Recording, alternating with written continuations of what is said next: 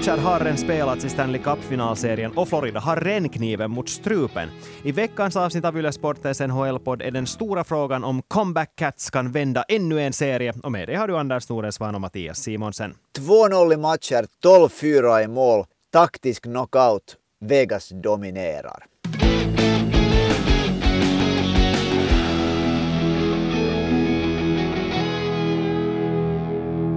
5-2 i den första matchen till Vegas Golden Knights, där det i ärlighetens namn var mycket jämnare än så, men 7-2 i den andra matchen som spelades nu natten till att vi bandar in det här avsnittet. Och Anders, nu är du väl också överens med mig om att i den matchen så visar Vegas Golden Knights att de ändå som bäst kan vara på en helt annan nivå än vad Florida Panthers kan vara just nu. Jo, alltså om man får ta till den här klyschan att när det är en kasinostart så i första matchen spelar de med korten nära till, nära till bröstet så att säga. I andra matchen så, så visade det där en total liksom, ja, jag hittar inte på något annat ord egentligen en överlägsenhet mot Florida på alla plan. För det var alltså, Florida sprang omkring och gjorde dumheter. Vegas var kyligt, avgjorde och gick inte med i några av de här dumheterna överhuvudtaget. Mm, alltså, jag tycker att det där, som du sa, just det där att ta vara på sina chanser och vända de lägena som man får till sin fördel. Alltså, jag tycker att det på något sätt är, har varit väldigt kännetecknande för de senaste årens mästarlag i NHL. För det här att Vegas Golden Knights lyckas ta vara på en chans oavsett hur mycket Florida har pressat dem för det, att det blir inte liksom så där att de låter Florida ta över matchen, utan tvärtom, när Florida haft en bättre period känns det som att det, om det inte slutar i ett Panthers-mål så slutar det just nu i ett Vegas Golden Knights-mål. Och den sortens kapacitet att vända momentum till sin fördel är som någonting som jag tycker att för det första Tampa Bay Lightning var otroligt bra på och att Colorado Avalanche också var bra på det i fjol och nu Vegas Golden Knights bevisligen åtminstone mycket bättre än Florida Panthers på. Och om vi ännu går lite bakåt så St. Louis var också det tycker jag och Washington var det. Det, det här är det här fascinerande som vi också diskuterar som, liksom, som jag funderar otroligt mycket på som jag inte hittar på liksom. Var det att det verkar alltid att det är ett lag som bara vet att de kommer att vinna. Och, det där, och nu kom det två lag till finalen som man på något sätt tyckte att båda är sådana lag. Men det där, nu är det nog ja, pappor mot pojkar för tillfället. Alltså lite så är det ju. Men jag vill ändå säga det att jag ser inte det här som en så himla stor överraskning, för att jag tycker att Ren Carolina Hurricanes, ju trots att de blev svepta, men när man tittar på de där matcherna så tycker jag att de ren lyckades blotta ganska många svagheter som Florida Panthers har, för att de kom till en massa farliga målchanser och mållägen, men de lyckades bara inte få in pucken förbi Sergej Bobrovski.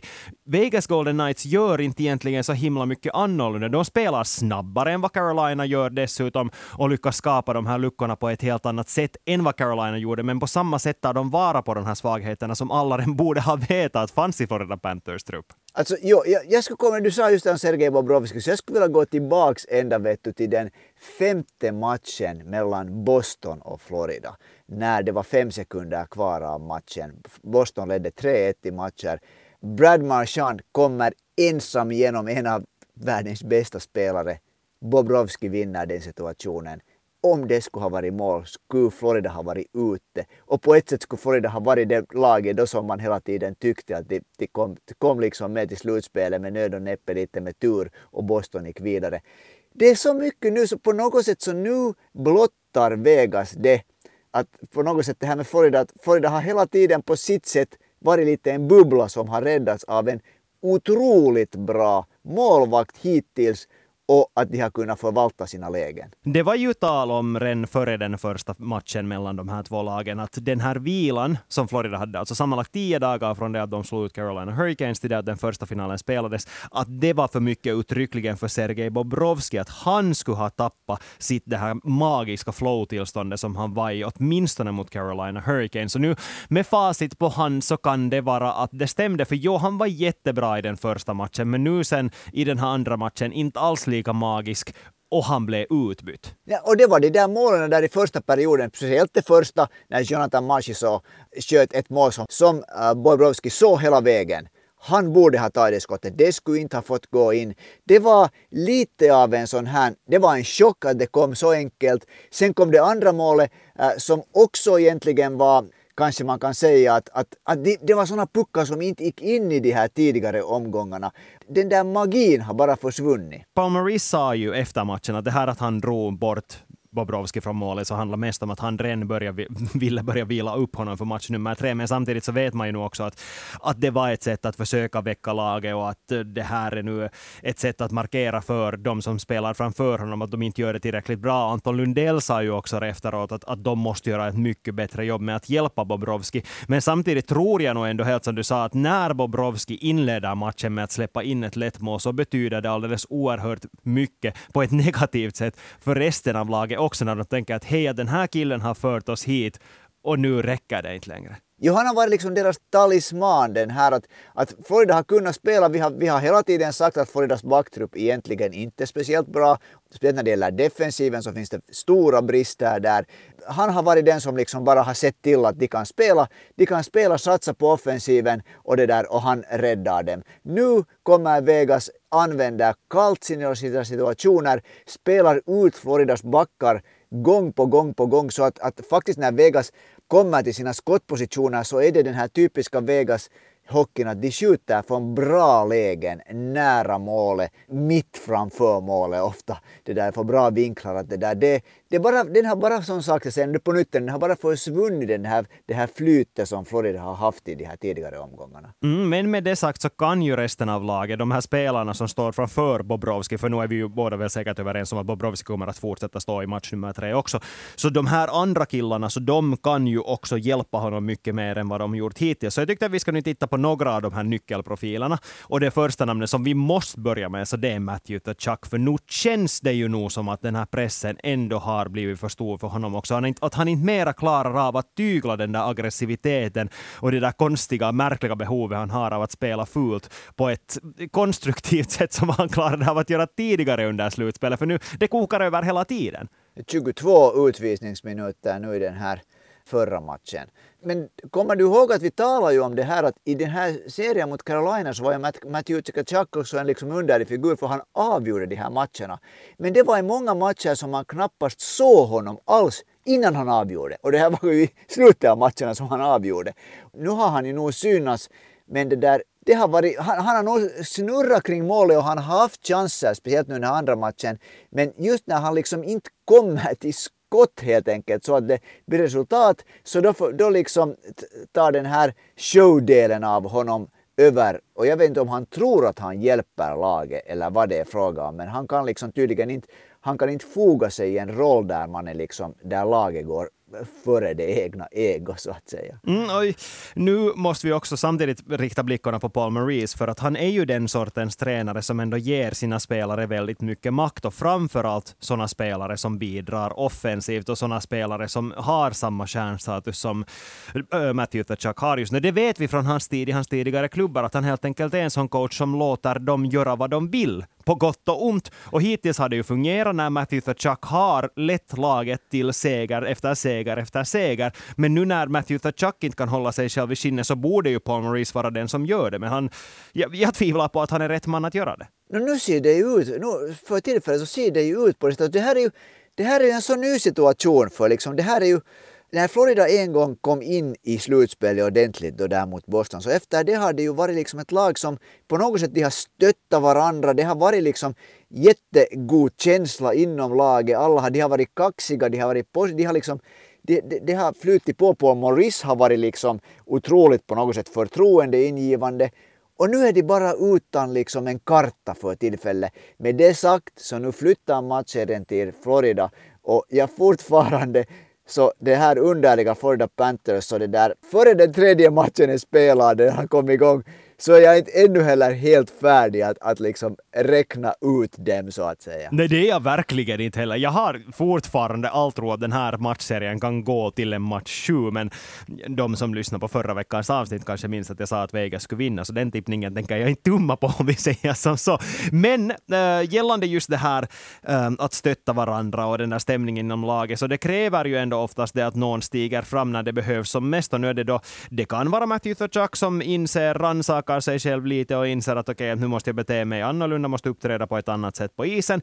Eller så skulle till exempel Alexander Barkov kunna ta en större roll. Nu är ju Alexander Barkov det där äh, du ska, du, ska, du ska säga att han har varit Floridas bästa spelare i de här två matcherna. 100 procent, 100 procent, jag är helt överens. Och i den här andra matchen, jag har hans statistik här framför mig, han hörde till de spelarna som inte fick minusstatistik.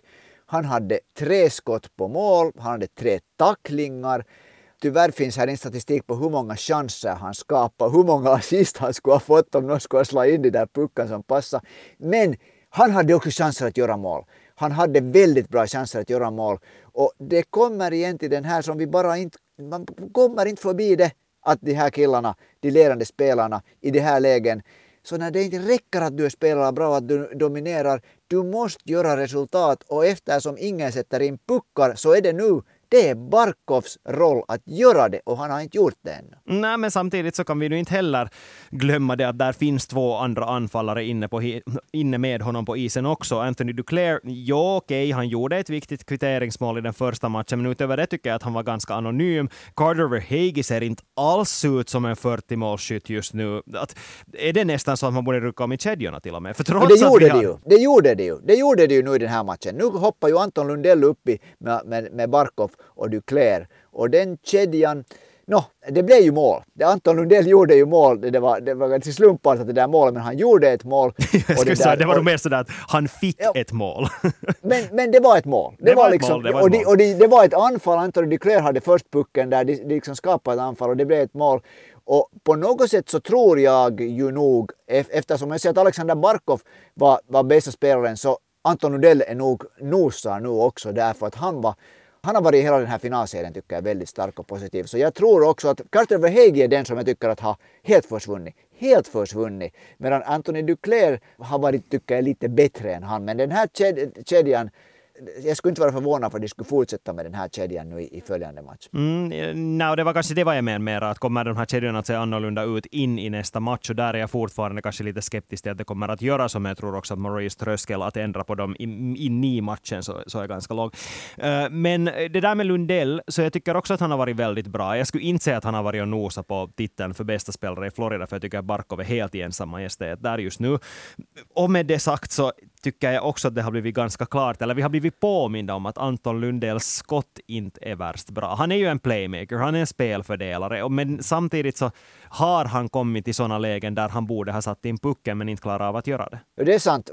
No, samma kan vi nu säga om Barkov, han har, han har inte heller fått in pucken. Det, där, det, det som jag tycker att Lundell har varit snudd på bäst i, i Florida är att när han är inne där det går mot mål när han, är, när han får pucken i offensiva zonen. På ett eller annat sätt så, så går det där läget mot en målsituation. Det tycker jag att han har varit hemskt bra på här. No, det är sant. Det är sant. Och så finns det ännu en sån här omklädningsrumprofil som vi måste snacka om, som det finns frågetecken kring. Radko Gudas kunde inte slutföra match nummer två Kommer han att spela i match nummer tre och vad betyder det för Florida om han inte gör det? För jag vill nästan säga att på ett mentalt plan är det ett avbräck, ja, men på isen har han inte gjort värst med många konstruktiva saker i den här serien.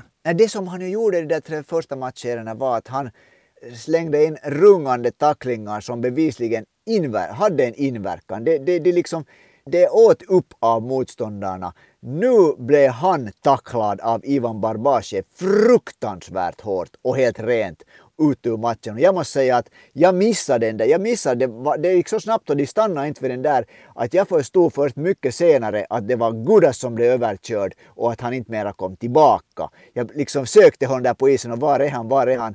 Det där. Och, och sen var han inte mera tillbaka, han spelade bara två, två minuter. Så jag tror att det där, som du säger så spelmässigt är han ju inte egentligen, åtminstone inte med pucken, en viktig spelare. Men han har varit en av de här symbolerna för de här eh, Floridas, liksom, eh, hur ska man säga, den här kämpa insatsen som Florida har haft. Mm, men samtidigt så kommer vi inte ifrån det att i de två första matcherna så gjorde han inte någonting vettigt på isen. Att han blev bara överkörd. Det var det som det slutade i. Före det så lyckades han inte ens bidra med ett fysiskt spel på annat sätt än att vara där framför kassen och sätta sin handske i ansiktet på motståndarna. Och Vegas blev inte uppretade.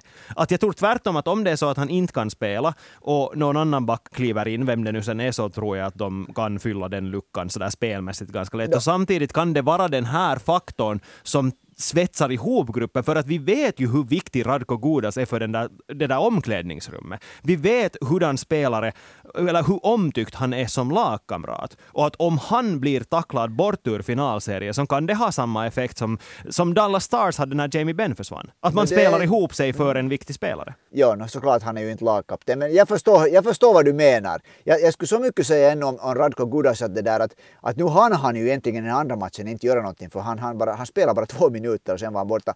Under de här två minuterna så var det nog en sån här riktigt hård knäckande tackling som han levererade före han sen själv blev överkörd. Och sen vem som ska hoppa in istället, nu var det Casey Fitzgerald som kom in och han var ju nog en katastrof, verkligen. Att nu är det där, nu kommer det fram det här, vi har, vi har liksom talat, vi är ju inte enda, alla talar om att Florida har inte en bra backtrupp. Nu blir det liksom ett, ett ordentligt riktigt stort problem. Men ändå för att sätta punkt för den här Stanley Cup-finaldiskussionen, så vill du revidera ditt tips? Jag sa ju att jag inte tänker göra det. Jag tror fortfarande att Vegas fixar det här, men tror du nu också att Golden Knights till slut kommer att få lyfta bucklan? Ja, men det är ju så fegt bara att göra det. Jag, jag skrev förra veckan en kolumn, en, en analystext om det här också på vår webbsida, om det där en, en förhands förhandstippning och där skrev jag att logiken säger att Vegas vinner men att jag liksom jag trodde att de här Floridas individer skulle vara det som gör att Florida vinner. Så jag kan ju inte, jag måste ju ta den här skammen och inte vara liksom ännu en gång. Jag har, liksom, jag har ju skiftat mellan vad jag tror på om Florida här många gånger. Jag, jag, tar, jag tar det som en man.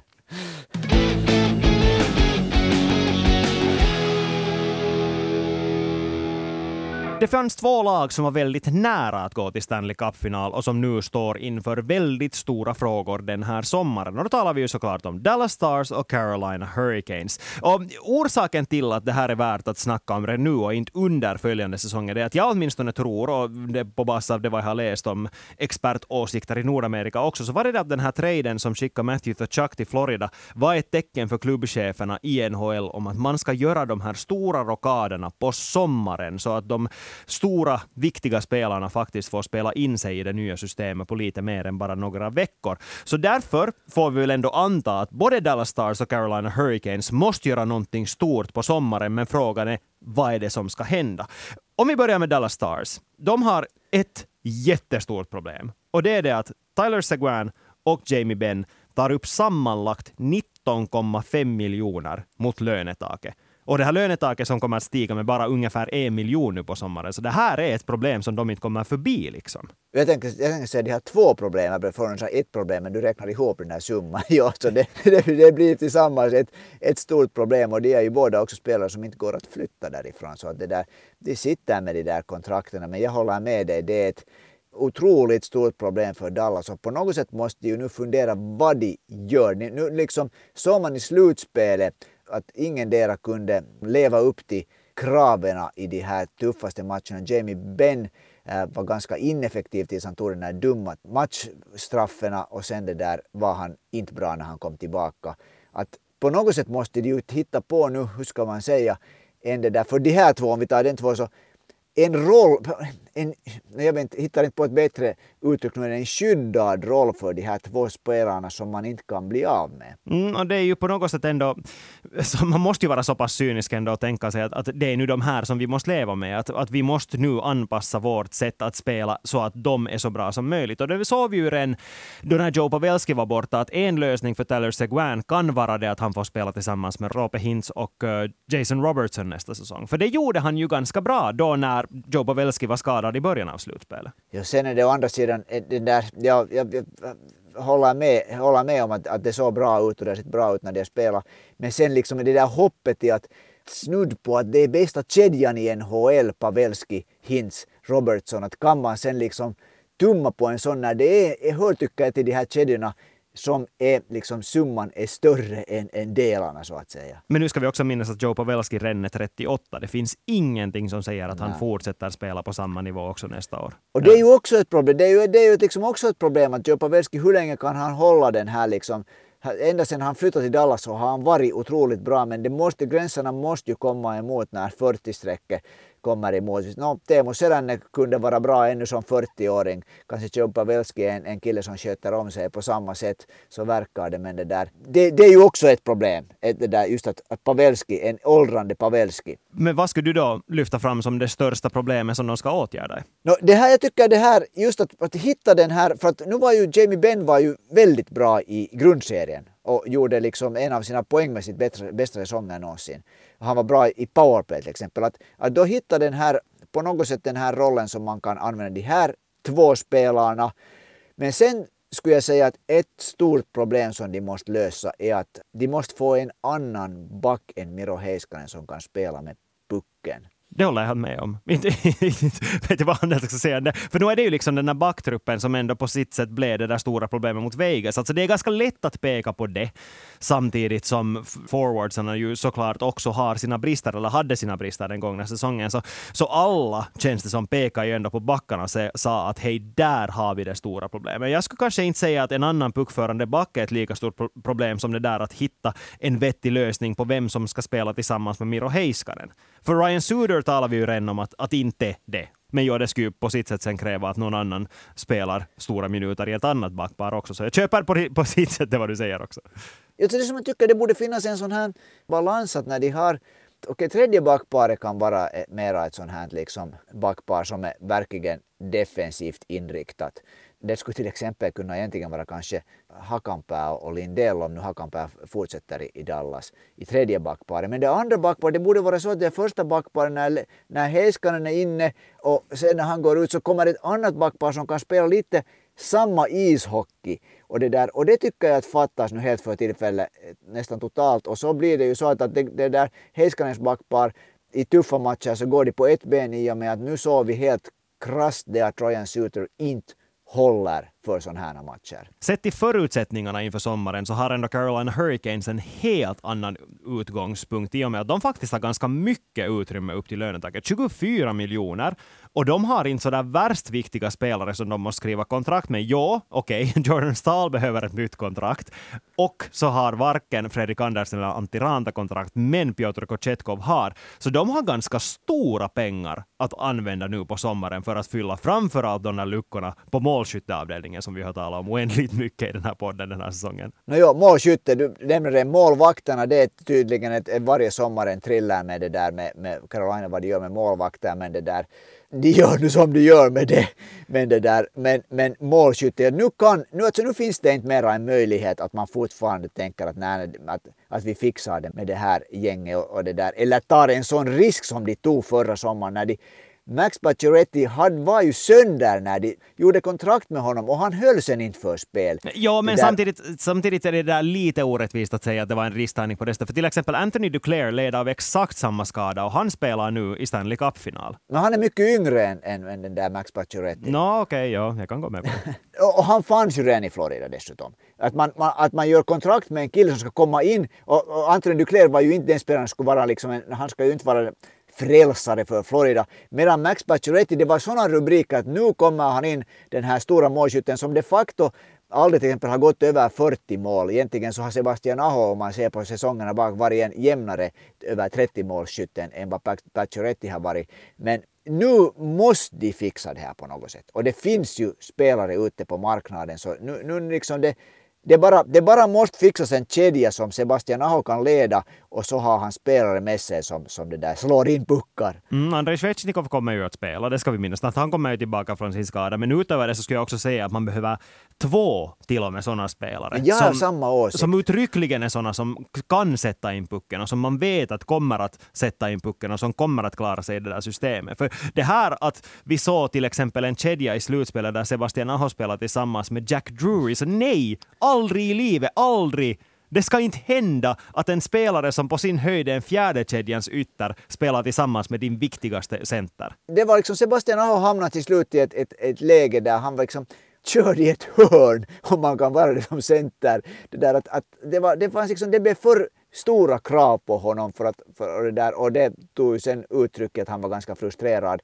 Men det där, ja, det liksom, jag håller med dig att det är egentligen två som de måste där som de måste fixa. Och så har han liksom vad har de för pjäser som, som så småningom man måste kunna tycka lite ifrågasätta i tuffa matcher, tycker jag till exempel Martin Neitschers som egentligen förutom ett par glimtar helt försvann i det här slutspelet. Mm, men vi ska inte heller glömma det att de ju bevisligen var redo att göra sig av med honom förra sommaren, när de försökte trada in Matthew Tkachuk. Det finns redan den där viljan i Carolina Hurricanes att använda honom som en pjäs om det skulle dyka upp en, alternativ, eller en möjlighet att göra det. Och nu borde det ju, nu borde telefonen lyftas och borde ringa till Toronto Maple Leafs nya general manager och säga att hej, William Nylander, vi vill ha William Nylander, vad vill ni ha?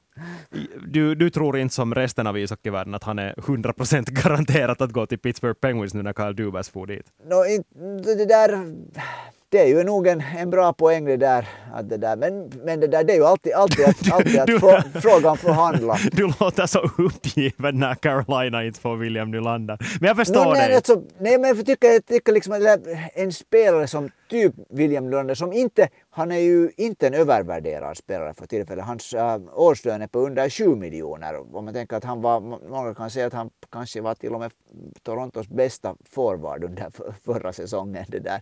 Så, en, åtminstone en spelare som har samma kvaliteter som William Nylander som skulle, åtminstone så här liksom när man tänker på det, skulle passa utmärkt ihop med Sebastian Aho. Mm. En annan nyhet som vi måste prata lite om, eh, också en med lite finländsk touch i och med att det var en finländare som anställde honom. Jarmo Kekäläinen har enligt uppgift gjort sitt beslut och det är Mike Babcock som gör comeback i NHL och blir tränare för Columbus Blue Jackets. Snart fyra år sedan han fick sparken från Toronto Maple Leafs på grund av att han hade i långa tider varit ett, en, en det där, ja, mobba sina spelare grovt och det är ju både från Detroit och Toronto som man har hört det här. Nu har då Jarmo Kekäläinen beslutat att, att Mike Babcock ska få en ny chans i Columbus Blue Jackets. Intressant. ja, alltså, jag köper alla som säger nu att det här är så otroligt, otroligt sunkigt av Kekäläinen och av NHL som tillåter det här att hända. Att, att man dels talar om att man värnar, för, eller värnar om psykisk hälsa och psykiskt välmående, framförallt hos spelarna, man har de här olika stödprogrammen för dem och sen samtidigt tillåter man en, en tränare som bevisligen beter sig som ett rövhål och som psykiskt antastar sina spelare att få ett jobb på nytt. Men med det sagt så vet vi inte om han till exempel har på något sätt garantera att han inte kommer att bete sig på samma sätt. För samtidigt, Columbus Blue Jackets är ju ett ungt lag. Inte kan man ta in någon dit som kommer dit och förstör alla psykiskt heller. Utan nu, nu vill ju Kekäläinen ha en tränare som utvecklar de talangerna som redan har, plus den som de kommer att välja som trea i draften i sommar. Så, så på sitt sätt, jag är skeptisk nog, men jag vill inte helt liksom kasta eller ner, helt skjuta ner det här, det här, den här nyheten heller. Äh, Mike Babcock, det verkar ju ganska långt som Mike Babcock äh, att det inte, hur ska man säga, bara en vald roll utan det är Mike Babcocks personlighet kanske är ganska problematisk. Och den där personligheten, det såg jag bland annat med Daryl Sutter, att den kommer ju nog fram. Man kan alltid säga att man har lite ändrat på sin, på sin stil att coacha och så här, men den där personligheten vill ju nog stiga fram sen när det blir problem och kriser. Och, och det som jag speciellt tänker på är det där eh, Detroit-spelaren Johan Franzén som i flera år var eh, en av Detroits bästa spelare. Han var, han var eh, väldigt bra att göra mål i slutspelet och han har sagt direkt citat att Mike Babcock är den värsta, hemskaste personen han har träffat i hela sitt liv. Och med det tar vi och sätter punkt för det avsnittet av Yle Sportens NHL-podd. Vi fortsätter såklart att sända Stanley Cup-finaler. Varje final sänds direkt i, av Yle i TV2 och på arenan med svenska kommentarer av yours truly eller Anders. Och uh, skicka in frågor på Yle Sportens Instagram eller per mail till svenskasporten.yle.fi. Vi hörs igen nästa tisdag. Tack och hej och ha det bra.